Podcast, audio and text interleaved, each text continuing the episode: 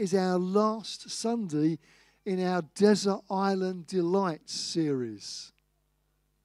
Oh, you enjoyed it? It's been great, isn't it?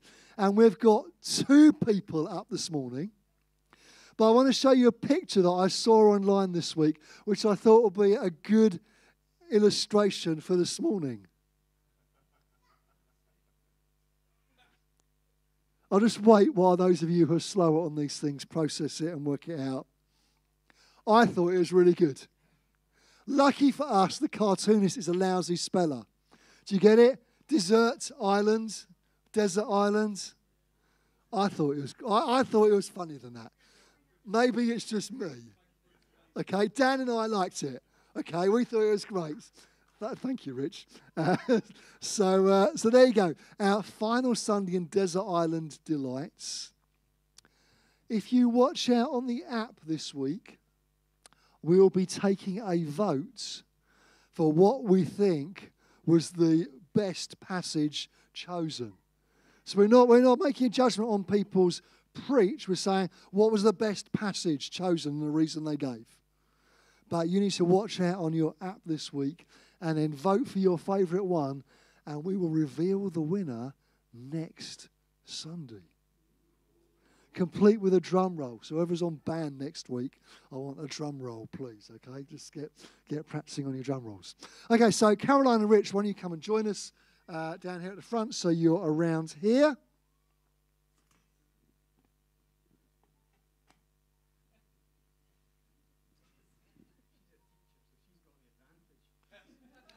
Who's going to go first? Caroline's up first. Okay, so let's welcome Caroline. The floor is yours. You can either leave that in there or you can take it off and wander around. You can do what you like. No, I'll leave It's it all there, yours. As long as you can hear me. Um, I appreciated the joke, Graham, because I also saw that online this week. And some of you that may know that I've actually been on an island this week. I've spent the last week on Lindisfarne, um, which has been amazing. So, so it was. Uh, I appreciate it, even if anyone else didn't. Um, okay, so um, I'm going to look at um, Proverbs 3. So there's a bit of opportunity for you to, if you want to find it in your Bible, Proverbs 3, verses 5 to 6. So it was a tough one, and I'm sure everyone that's been up here and had to do this, there are so many verses to choose from, so many verses that have been significant to your lives, to your walk. But this is one that has stayed with me um, pretty much from my early days as a Christian. Um, and it's one that has, you know, been consistent. It's one that I've always gone back to um, and has been really focal in my life. So um, I'm going to look at the ESV version. Um, it won't be that much different, and then the and then the New King James version. So I'm going to read the first version. So trust in the Lord with all your heart, and do not lean on your own understanding. In all your ways, acknowledge him, and he will make straight your path. I think the NIV version is probably not that much different um, than that. And then the New King James Version trust in the Lord with all your heart, lean not on your own understanding. In all your ways, acknowledge him, and he shall direct your paths. So I like uh, that as well. So it's a significant verse for me because it has really helped during difficult uh, challenges in my life. Um, and you can break it down. There's just so much in there. It seems like such a small passage, but there are kind of four principles that um, that have helped me um, in terms of that verse. The first one is trusting in the Lord. Um, so trust doesn't come easy, um, especially from someone who has trusted people in the past and been let down. Uh, you begin to build up walls, you begin to build up barriers, um, and then you eventually learn not to trust anybody because you just don't want to be hurt, you don't want to be let down. you, you begin to close yourself off um, and not depending on anybody at all because you don't, and you tend to do everything yourself as well because you just it's not worth you know trusting other people. But i've had to learn that god is not like a person. And where people may let us down god is faithful and he can be trusted completely. And he asks us to take a step of faith and trust him um, without wavering without doubt as he has the ability to come through for us. He's, got, he's asking for our whole heart to trust him. He's asking us to trust in him completely. And that's tough, especially when you do have trust issues. But when you've walked with God for some time, you learn that he can be trusted because he's true to his word. He keeps his promises, whether that is for provision, protection, comfort, and healing. And throughout my life, I've seen all of those. Um, raising two kids pretty much on my own without the financial support of a husband, um, the kids without a father. It's been tough, but um, we've never gone hungry. We've never um, been, there's never been a time when we haven't had money, when there hasn't been some provision, you know, whether it be a, a, a grocery hamper from church or the miraculous time that someone dropped a thousand pounds in cash in an envelope through my door because they knew that I didn't have money to pay my bills. That's, that's God, you know, and um, we can trust him in that. Sometimes it's 11th hour and you're on the edge of your seat and you're thinking, come on, God. But he never fails. He's always there when I've needed him. So that's how it's become easy to trust God. The second thing we're told in that verse is that we're told not to lean on our own understanding. And again, this is a challenge for me. I'm by nature a problem solver and a fixer. So if I see a problem, I fix it, or I try to. But there are some problems that can't be fixed from a limited human perspective. You look at them and you think, no, there's literally, it's literally impossible. It's an impossible situation, but not necessarily so. There are just some problems that require a heavenly perspective and a heavenly vision because God alone sees the future God alone knows the outcome, and we can only see in part. So even when things seem to be getting worse or nothing is changing, um, and we need not to try to understand it with our own perspe- perspective, this is where we go back to the trust. It might be chaos all around, but if we trust God and try not to rely on our own limited knowledge and vision of a situation, then we can still have peace in the midst of it.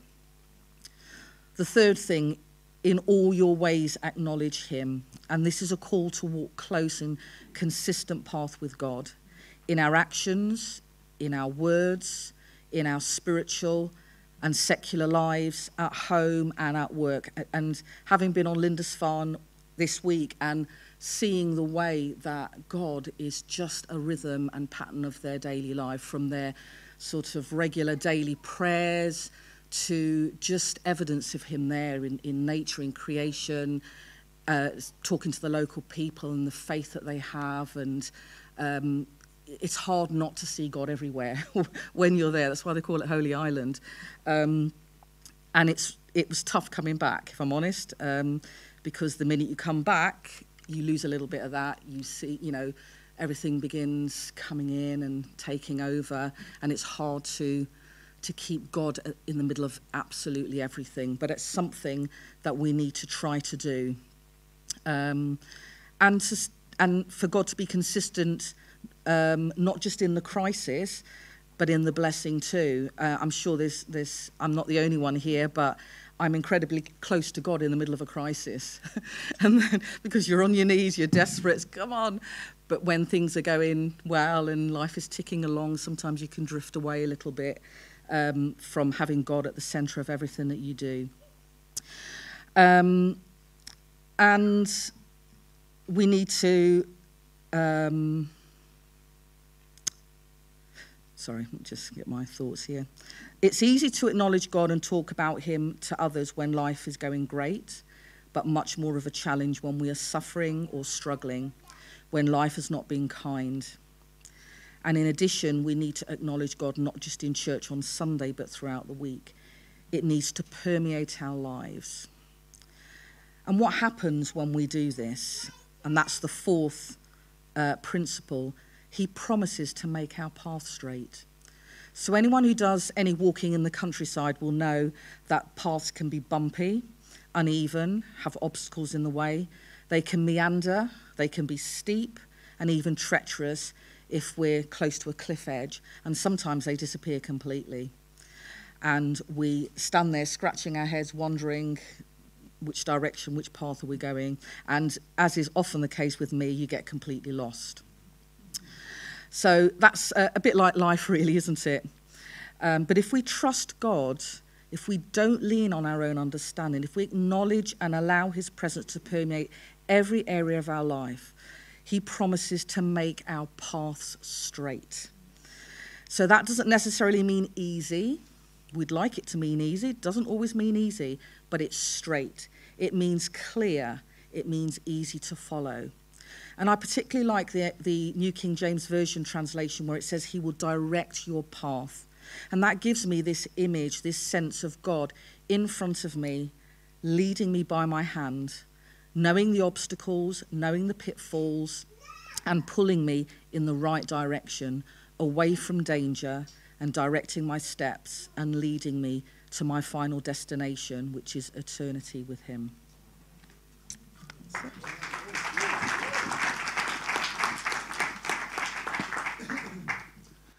Fantastic. Thank you, Carol. That's brilliant. Wow. There's been some fantastic passages haven't there? You know, I, I wonder if you've given this some more thought yourself. Was it two weeks ago? We had a bit of a different morning, and many of you sort of shared very briefly what passage you might seek to rescue from your Bible if you were stranded on a desert island. And uh, you know, what page would you rip out if you only save one page? What would it be? We've had some fascinating and really wonderful uh, examples of uh, different passages that people would save and why, and just to hear the stories there. So it's been a really interesting uh, summer as we've, we've, we've gone through all these. And now it's the last one up. So let's welcome Rich as he comes.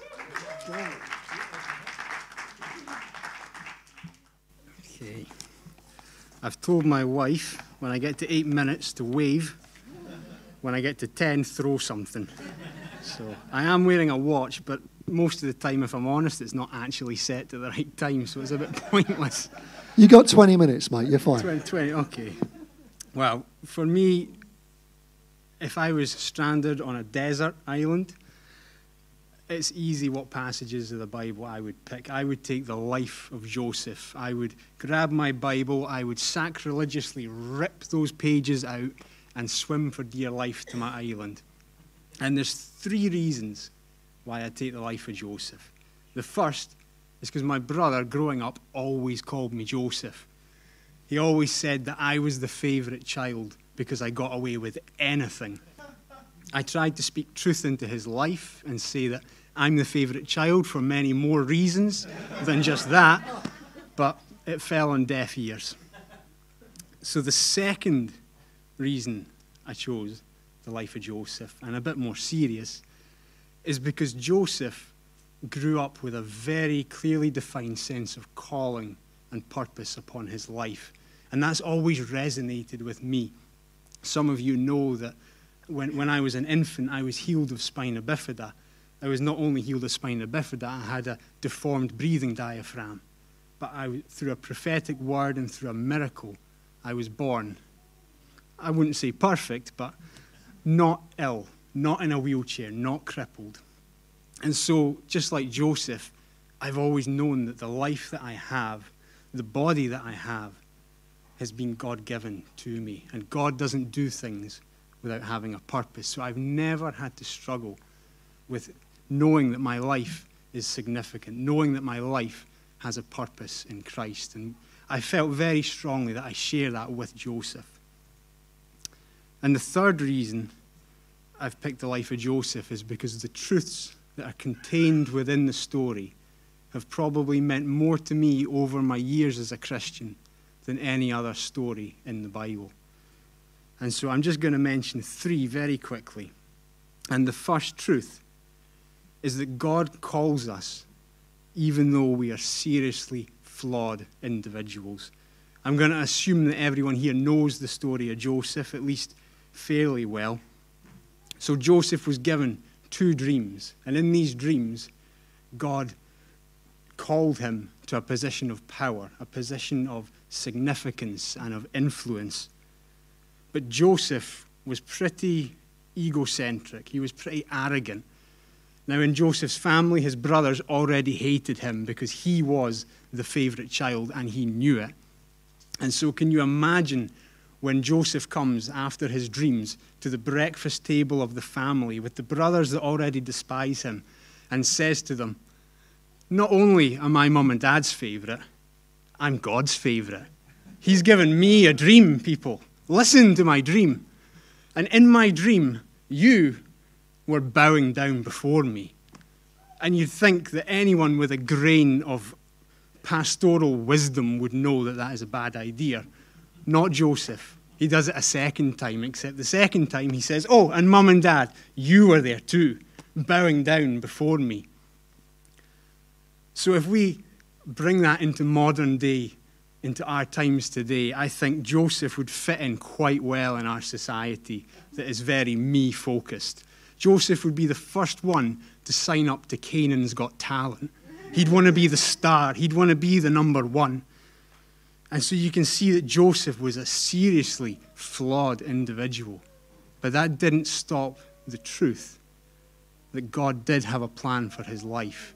God did lay that plan and calling upon Joseph. So the first truth is that God calls us even though we're seriously flawed and undeserving of that calling. And that certainly has resonated in my life. I won't confess all my weaknesses and flaws to you, but there are many. The second truth is that God is good no matter what our circumstances say. So Joseph's life really goes from bad to worse. His father sends him out on an errand to go and check up on his brothers that love him so tenderly. Seeing him coming, they decide to murder him. They decide to kill him, to write him off and to cover it up. They have a bit of a change of heart. Instead, they just beat him up to within an inch of his life, throw him in a cistern, and decide to sell him into slavery in Egypt. You think your family's dysfunction, dysfunctional. I think Joseph's is a little bit more. But it doesn't stop there. He's sold into slavery in Egypt, and then he's accused of raping his slave master's wife. Then he's slung in prison for, a, for a, maybe a year or more. Whilst in prison, God uses him to interpret a couple of dreams for a couple of other prisoners. Joseph remained faithful, and he said to one of them, Remember me when you meet Pharaoh. Tell him I'm innocent. Tell him that I don't belong here, and tell him to set me free the guy forgets all about Joseph and he spends another two years in prison. Now, what's amazing about this is that at each step deeper and deeper into trouble, the Bible says, but the Lord was with Joseph. And that immediately raises a question in my mind of, well, if God is good and God was with Joseph, why did all this bad stuff keep happening to him? If God is a God of justice, why did God not do something about the injustice that happened to Joseph? He was lied about by, his bro- by Potiphar's wife. He was abused by his brothers and sold into slavery. What kind of a God allows stuff like that to happen? It's a very relevant question. But the truth is that the Bible never promised us an easy life. In fact, Jesus often said it was going to be hard. We're to expect trials. But through the life of Joseph, you see the amazing truth that still applies to us today that no matter what life throws at us, God is faithful and he promises to be with us through the trials and through the storms, just as Caroline's just shared there. The path isn't always easy, but God is with us on the path. I've not looked once at my wife. I have no idea what time I'm on. Seven minutes. Okay, I think that's enough.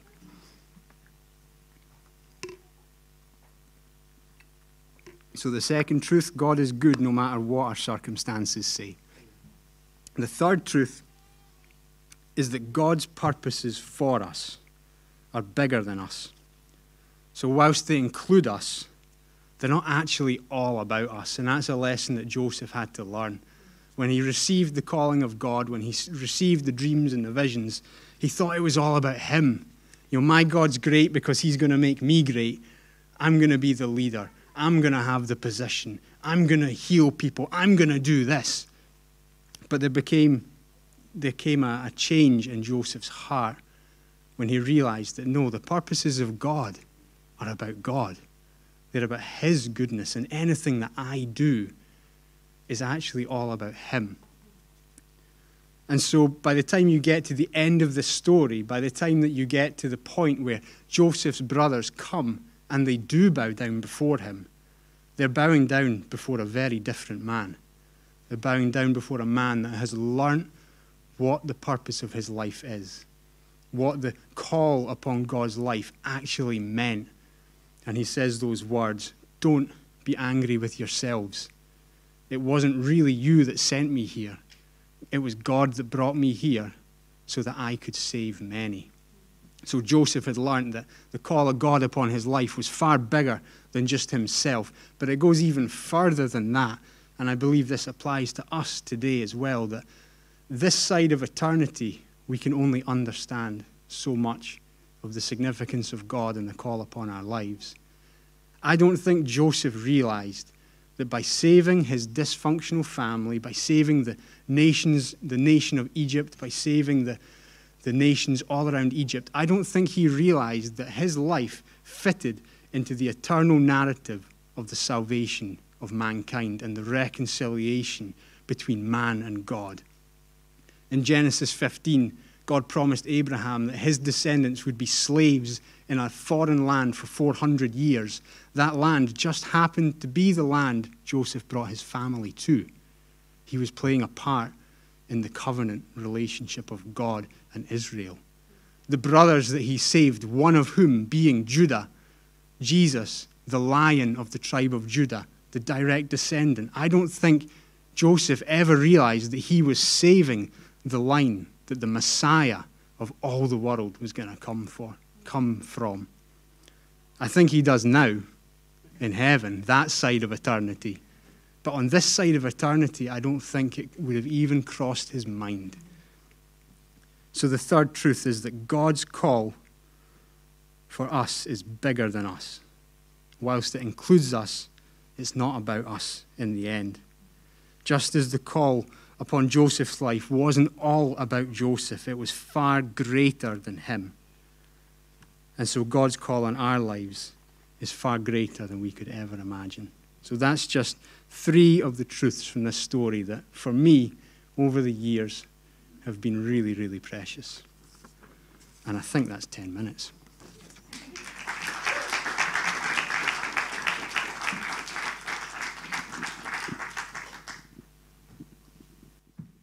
That's great, Rich. Well done. Well, thank you, both of you, Caroline and Rich, this morning.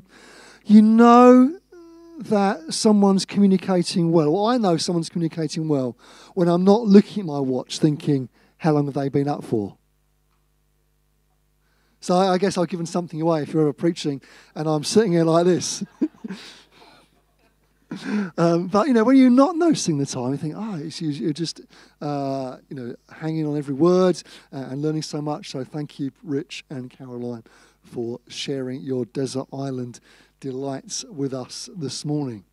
So look forward to seeing which passage is going to make it. Maybe maybe we'll have a top three. I don't know. Um, but you'll get a chance to vote this week on the app, and we will reveal the winner next Sunday. So, shall we pray? And uh, uh, then we're going to have refreshments. You can go through to the box and uh, stay around and join us for that. So, let's pray together. Father, we want to thank you this morning for your presence with us. Thank you, Lord, that you have been close to us and indeed are close to us. And we thank you too for all we've looked at over these summer weeks uh, as different passages have been shared by different people explaining why they meant something and what was important about them. We, we thank you, Lord, that you've been speaking to us.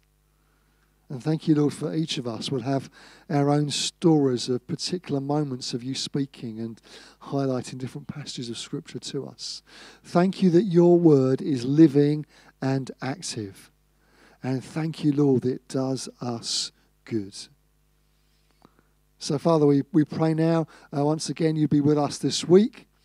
Father, we pray we would take your presence into every situation and conversation we have, that you would be glorified through our lives and made famous in our city and beyond. We ask it in Jesus' name. Amen.